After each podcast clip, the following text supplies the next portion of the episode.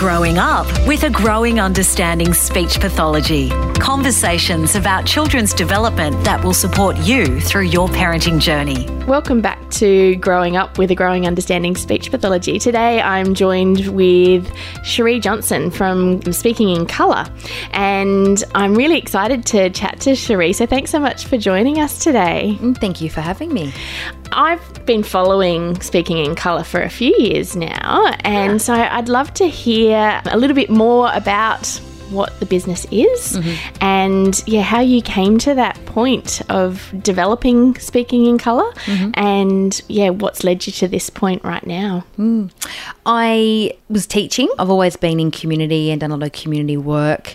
And then later in my 20s, became a high school teacher by trade and did a bit of work with the universities. And then when I had my children, that 18 months apart, I was looking for ways to, like a lot of mums, you know, doing some project work on the side, did some work for galleries and wrote some resources and really found a formula to support my colleagues as educators in how they can implement more Aboriginal perspectives into the classroom. Growing up for me was a little tricky, not as tricky as it was for my mum and my grandmother.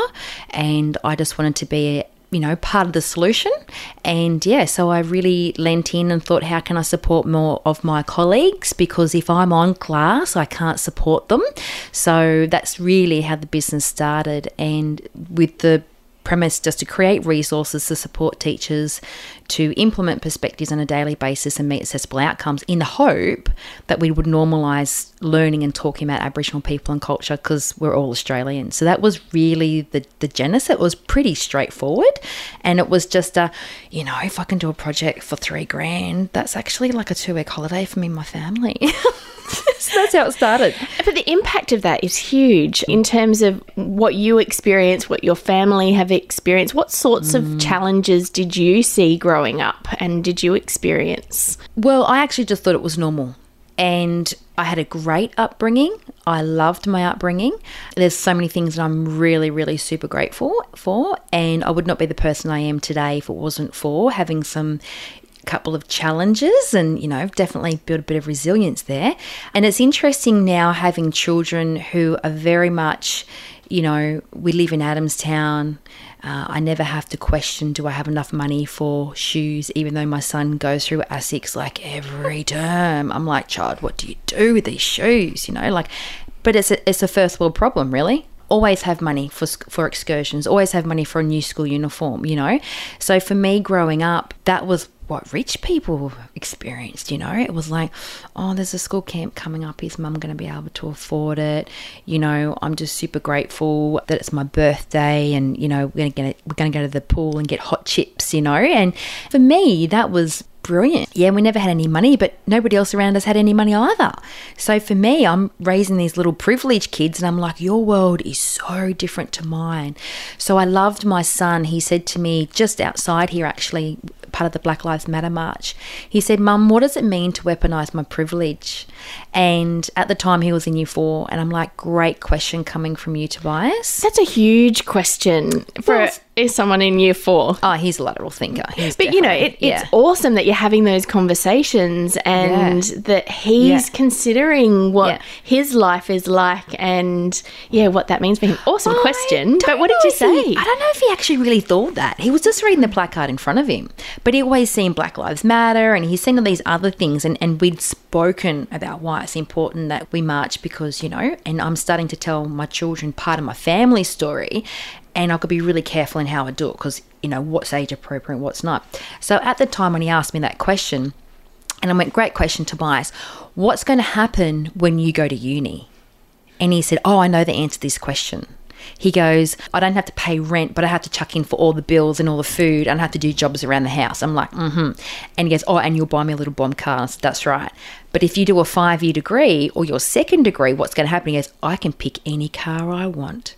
So for me as a mum, my kid who is super smart knows already that he's going to uni dude, if I can help him get through that first degree, I'm their mum, but I feel like it's my job to help them get through just that first start in life and, and find a, a good path. Not the best path, but a good path for them. So, that really resonates with me because I think this is what, in part, the podcast mm. is about as well as, you know, how can we help our children in mm-hmm. that process of growing up? Mm-hmm. What are the lessons that we've learnt through our process of growing up and what have our parents and our grandparents mm-hmm. taught us. So I think this in itself, this conversation about how to support these children to be growing up, and I, I think in terms of your experiences, I think bringing in speaking in color mm-hmm. and those perspectives about how we can be teaching our children about the importance of our Indigenous people and yeah. the role in the community yeah is just so incredible and awesome.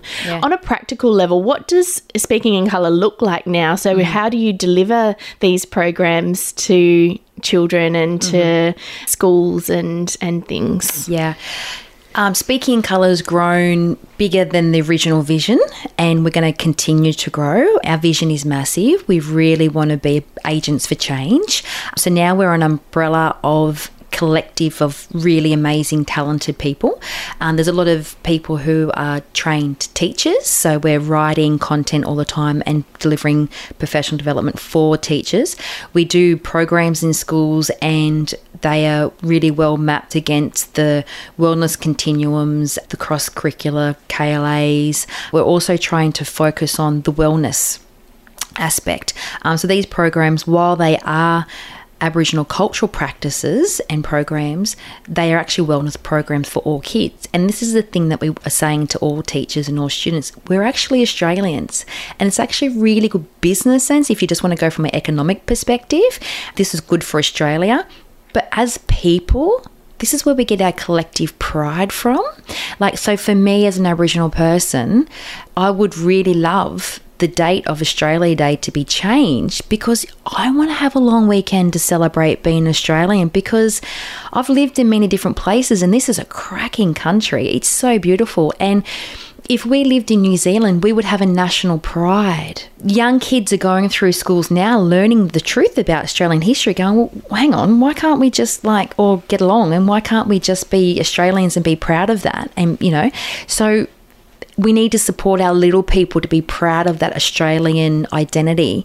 And this is a way that we do that. So so obviously education's a focus, teacher training programs in schools, and then we do a lot of uh, our social impact work where we have exhibitions where, like our last exhibition at Newcastle Museum had 144 elders and community learn cultural practice for the first time, and we had 445 kids involved in the programs, and they got to be a part of a professional art exhibition. Like that's so enriching for them as little people.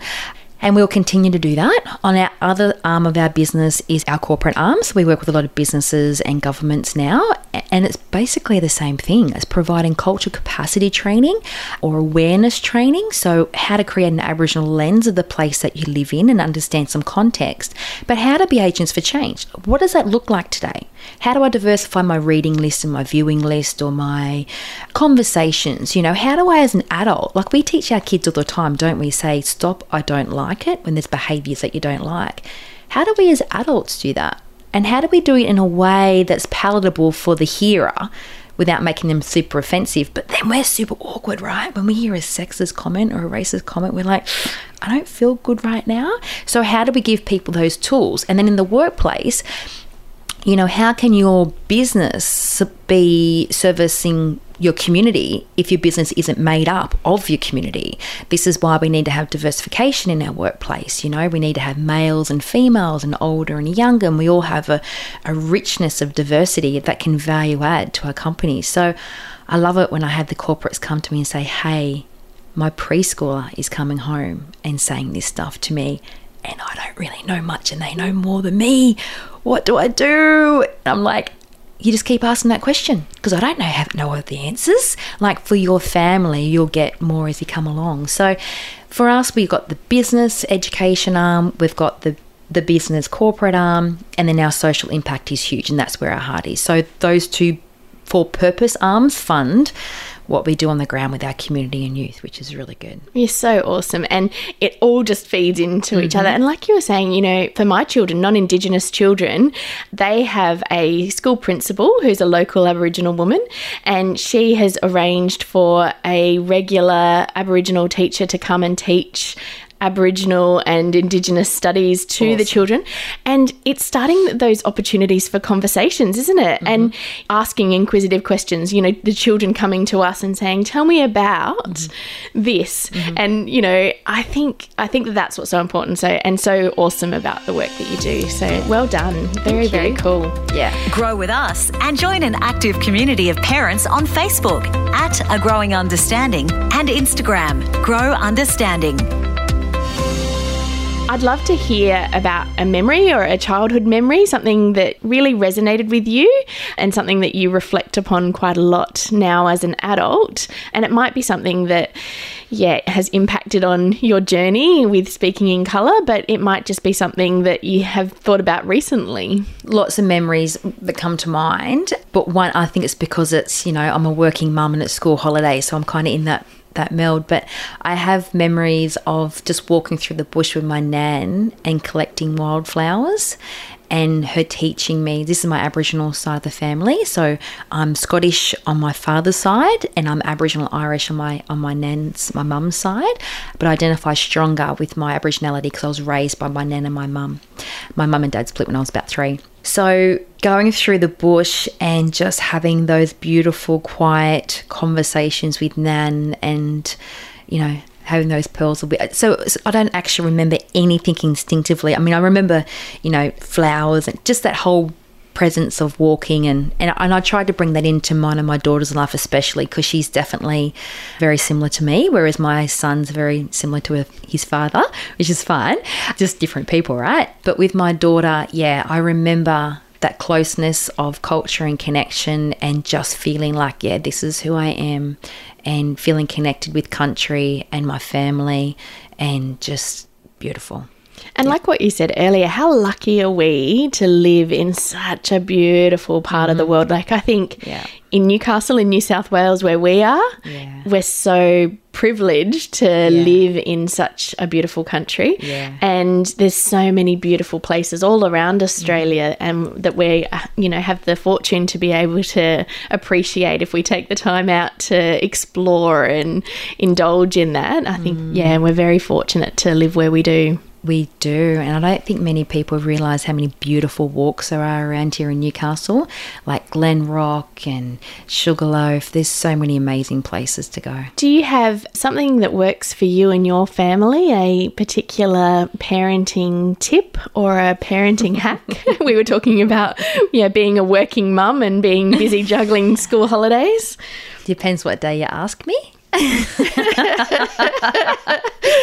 Routine's king. I have a 12 year old who is very much my daughter. She's very sassy at the best of times. At the moment, I'm currently, because that was one of the questions, what are you currently reading? So I'm reading um, The Wings of Fire, which is a preteen series. We're up to book 14. And I'm reading it so that I have something to talk to my daughter about instead of have you fed the birds? Have you cleaned your room? Have you put your lunchbox? so I'm very aware that I'm bringing up little people with their own personalities, their own love languages. And as a high school teacher, I'm really aware that children need to be individuals and we need to support them where they're at. And there is a period of time where they're just going to go into a little kind of, I've got hormones raging, I don't quite know if I like you or not.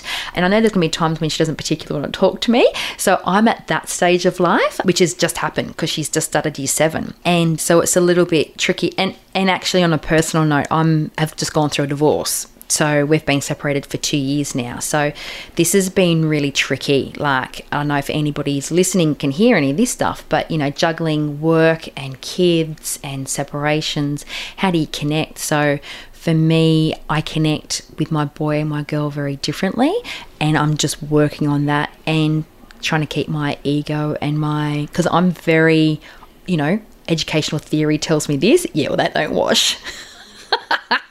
Especially when you've got individual kids, right? Yeah, we, and you know, as a professional, mm-hmm. I think that that's what we consider and what we mm-hmm. talk about. And Yeah. you know, we've got these theories and these mm-hmm. concepts in mind, but you know, when you reflect that on the individuals, I'm the same. I've got a boy and a girl, and very different personalities and different ways of doing things, mm. and different to how I think I should do mm-hmm. things. Mm-hmm. And yeah, and having to be instinctual with some of that. But I agree with you. I think routine is mm. key. And I always thought when my children were babies that, you know, a rout- routine meant that, you know, at seven o'clock they would wake up and at 7.30 you would, you know, give them breakfast. But a routine is, is not that at all. And I had to very quickly learn that, that it was just about doing th- things a certain way and, you know, in a, a time frame that suits that individual mm-hmm. and, yeah, learning what's going to fit best and what's mm. going to work well. So, yeah, I think routine is important, but Yeah. having flexibility around the routine for the individual too. Yeah. And not be too hard on yourself, right? Because, yeah, like even now we have dinner. I'm like, come on, shower. Oh, it's like, dude, every night. Every night, it's the same thing. Scrape your plate, go and have a shower. the moment they go and do it. So, yeah, it's exactly right. It's not necessarily the time. And every family's different. And we need to be really nice to ourselves, hey? Especially Yeah. as mums. Yeah. Yeah, definitely. And it's okay not to get it right every day. We do need that reminder though, don't we? We're our biggest critic. yeah, yeah, hmm. because it feels like we're having such an influence on hmm. helping these children to grow up and to be good adults, good people, and yeah, mm. so much responsibility that we put on ourselves. So it is okay to say occasionally we do make mistakes and to give ourselves a break. But how do we model that? That's the best thing, isn't it? Yeah. Like, are they going to make mistakes? Yeah. So, how do you model to them what to do when you do? Yeah, that's all right. Yeah, we'll get there. We want to know who you'd like to hear from or what topics you would like us to discuss so we can continue to grow together. Reach out via email to growingup at agrowingunderstanding.com.au. Have you come across speech pathologists before? So we're obviously a speech pathology service. What do you understand about speech pathology? Yeah, I understand that's really, really important. So, for me as a young person, I had ear, nose, and throat issue. I had my tonsils out and I had grommets put in. And for a long time, and still now, I have to be very careful with my spelling because I spell phonetically. So, for a lot of Aboriginal children, ear, nose, throat issues is almost every Aboriginal kid. So we need to be able to identify that early and then have the speech pathology put in place and have the tonsils removed and the grommets and all these sorts of things put in place. And people often say to me, why? Well, it's just that Aboriginal and Torres Strait Islander kids are more susceptible for a number of reasons, and some of those are how the actual tract goes from the ears to the nose. It's a little bit different to European children, so there is a pooling, and obviously with the reserve system that we had for the last four or five generations, it's just played a lot of havoc on our on our health. So regardless of your socio-economic status, a lot of Aboriginal people do have poor health when it comes to heart and diabetes, and this ENT issue is a big issue. So, speech pathology is one of these things that many Aboriginal families may not have access to um, or may not see the value in until the child is later. So, like, especially for me, I never had access to it, but it's something that I've had to be very careful about as I've gone through and how I enunciate word, but how I hear things, and that translates to reading. So, we all know, especially as an educator, if a child is school ready, huge difference than if they're not school ready. And then if a child cannot hear, and so they may hear and sound, but they not may not be able to enunciate, like hear the, the difference in the sounds. It makes a huge difference in their achievement level. So if there is a gap in primary school, that gap will never close in high school. So it's really, uh, yeah, speech pathology is actually really important. Yeah, I'm really glad that you touched on that link Mm. between all of those middle ear infections and middle ear function, and particularly Mm-hmm. in Aboriginal children. And because we know as speech pathologists, and I don't think it's commonly known in the community, just how common the link is between middle ear infections and middle ear function Yeah. and speech and language development. So it can impact not only on the way that words are said and that pronunciation, but also that understanding of language and that expression. And mm-hmm. it can have a significant impact on learning and education, and mm. and you know all of the things that we've spoken about. Mm. It can have a massive impact mm. for children, not only in that early childhood sort of stage, but going into school and also what their long term professional success could be as well. So I think Oh. Massively. that awareness that there is that that link. I think we're really fortunate that we've got Dr. Kelvin Kong, Mm. who is Australia's first Indigenous surgeon, but he's an ear, nose, and throat and ENT surgeon, and he's local to Newcastle in New South Wales. And I think he's done an amazing job at linking and showing the importance of um, that education about middle ear function, Yeah. particularly in early childhood. So I'm really glad that you touched on that as well. Absolutely. And how it translates for people as they get older is often people will say something to me and I'll be like, huh? Because I actually cannot hear them sometimes still today. Like, even though I've had the tonsils out and I've had the grommets, I had this situation, and a lot of Aboriginal people do, where they can hear a noise. But if I've got like a car driving past and someone talking to me in a radio in the background, I can see their lips moving and I can think I know what they're saying, but it can be translated as, oh, that person's ignorant or arrogant. Or, and often I had that little frown on my face, like, what? And I say this in a lot of training too, especially in the Aboriginal employment strategy. Some Aboriginal people literally can't hear. The last thing that I just wanted to touch on so, this podcast is all about, you know, mainly aimed at parents and carers and helping them to be able to support their children to grow up. If you could tell them anything, eh, what would your advice be about them including that conversation about our Aboriginal community, about Indigenous and Aboriginal people, and the link between speaking in colour and um, helping children to grow up? What advice and information would you like to share with them? Yeah, okay, good question. It's a big one. yeah, it's just worded a little bit different, but it's the same thing that educators are saying, the corporate Australia is saying. Look, at the, re- at the end of the day, people are not sure what to do or how to go about it, willing to do something if it's within their ability. So, for a parent, I would say, what are you doing to have your understanding developed? Uh, there's lots of amazing films out there now. Just start getting to learn about Aboriginal people and culture because if we know a story, we'll tell a story. Simple as that. There are some amazing children's books out there. There are some amazing music out there as well. There's great podcasts as well that you can listen to. But at the end of the day, a lot of people's knowledge has been founded on what they've been taught in school. Now, as a researcher, because I'm PhD candidate as well as a teacher and da da da. So, as a researcher, I'm well read in some areas, but the majority of Australians aren't. And it's just that, you know, like getting a degree, you don't just go to one lecture and one tutorial and have your degree and be all knowledgeable. For us, learning about Aboriginal people and culture has been pretty hit and miss in schools. And then we're fed a lot through media, through social media, through what we see on television, the news, and there's this systemic undercurrent of perception around Aboriginal people and culture, which is not fabulous, frankly. So how do we change that narrative? And that's what I'd say to parents is look at changing your narrative and, and ask yourself why do you have these preconceived ideas about Aboriginal people and culture? Is it just a preconceived idea about a woman or a man or an older man or a younger man or a younger do you know what I mean? So where's our biases? We're all biased about some things. So the best thing to do is diversify what you're reading, viewing and listening to and there's such a richness there's such a beauty and a richness for people to lean in. And so many times people come to me and go, Oh my gosh, I feel like I've just learned so much about Aboriginal people and culture and I just I'm hungry to learn more. I'm like, yay. You know, like check it out. There's a really great book called Young Dark Emu for young people between like 8 and say 12 and it's talking about agriculture and housing. So it demystifies like a lot of people think Aboriginal people were nomadic and there was no governance and there was no economic. That's actually not true. There was economics, there was a governance structure, and there was actually permanent housing as well. So, a great book to read is actually called Dark Emu, and Uncle Bruce Pascoe is actually taking very early transcripts and letters from the early um, settlers and use that to evidence and those drawings to talk about some of these ideas. So, that's a great book to read, and it's a pretty light read.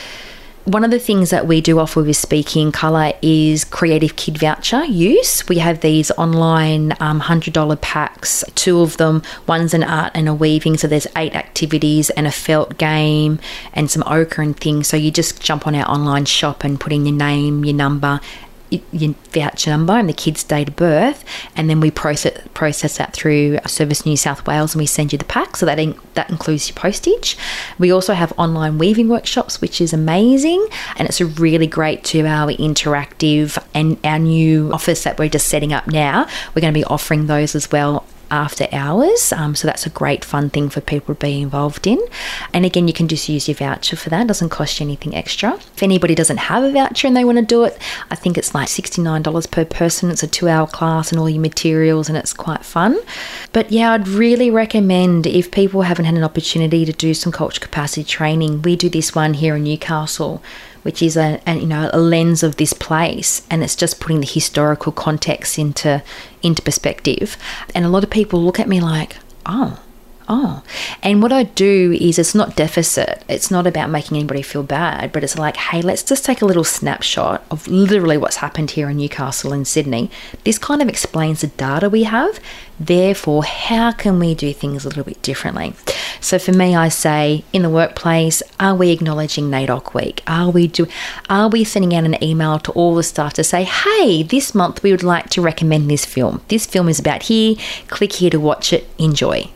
You know, this month we want to recommend that it's NAIDOC week. This is a place where you can go and march. If you don't want to march on your own, find the speaking colour crew because they're always around and that you can always march with them you know? So we're trying to be a resource for community because that's how we make a change. The, the other parents that we have in the soccer team or shop at Kmart with you know like that's how we make real change. So that's our vision our focus. Yeah awesome. And i love that a couple of key messages that I got from that was, you know, diversifying mm. our exposure mm. to culture and people, mm-hmm. and and also then continuing that conversation and using the resources that are available, yeah. whether it's for me personally and my family or professionally within my workplace, to be able to access the resources like speaking in colour, to be able to get access to those resources and then to continue that conversation. Absolutely. Yeah. And we're on social media, so follow us and we'll always promote different books and films and things and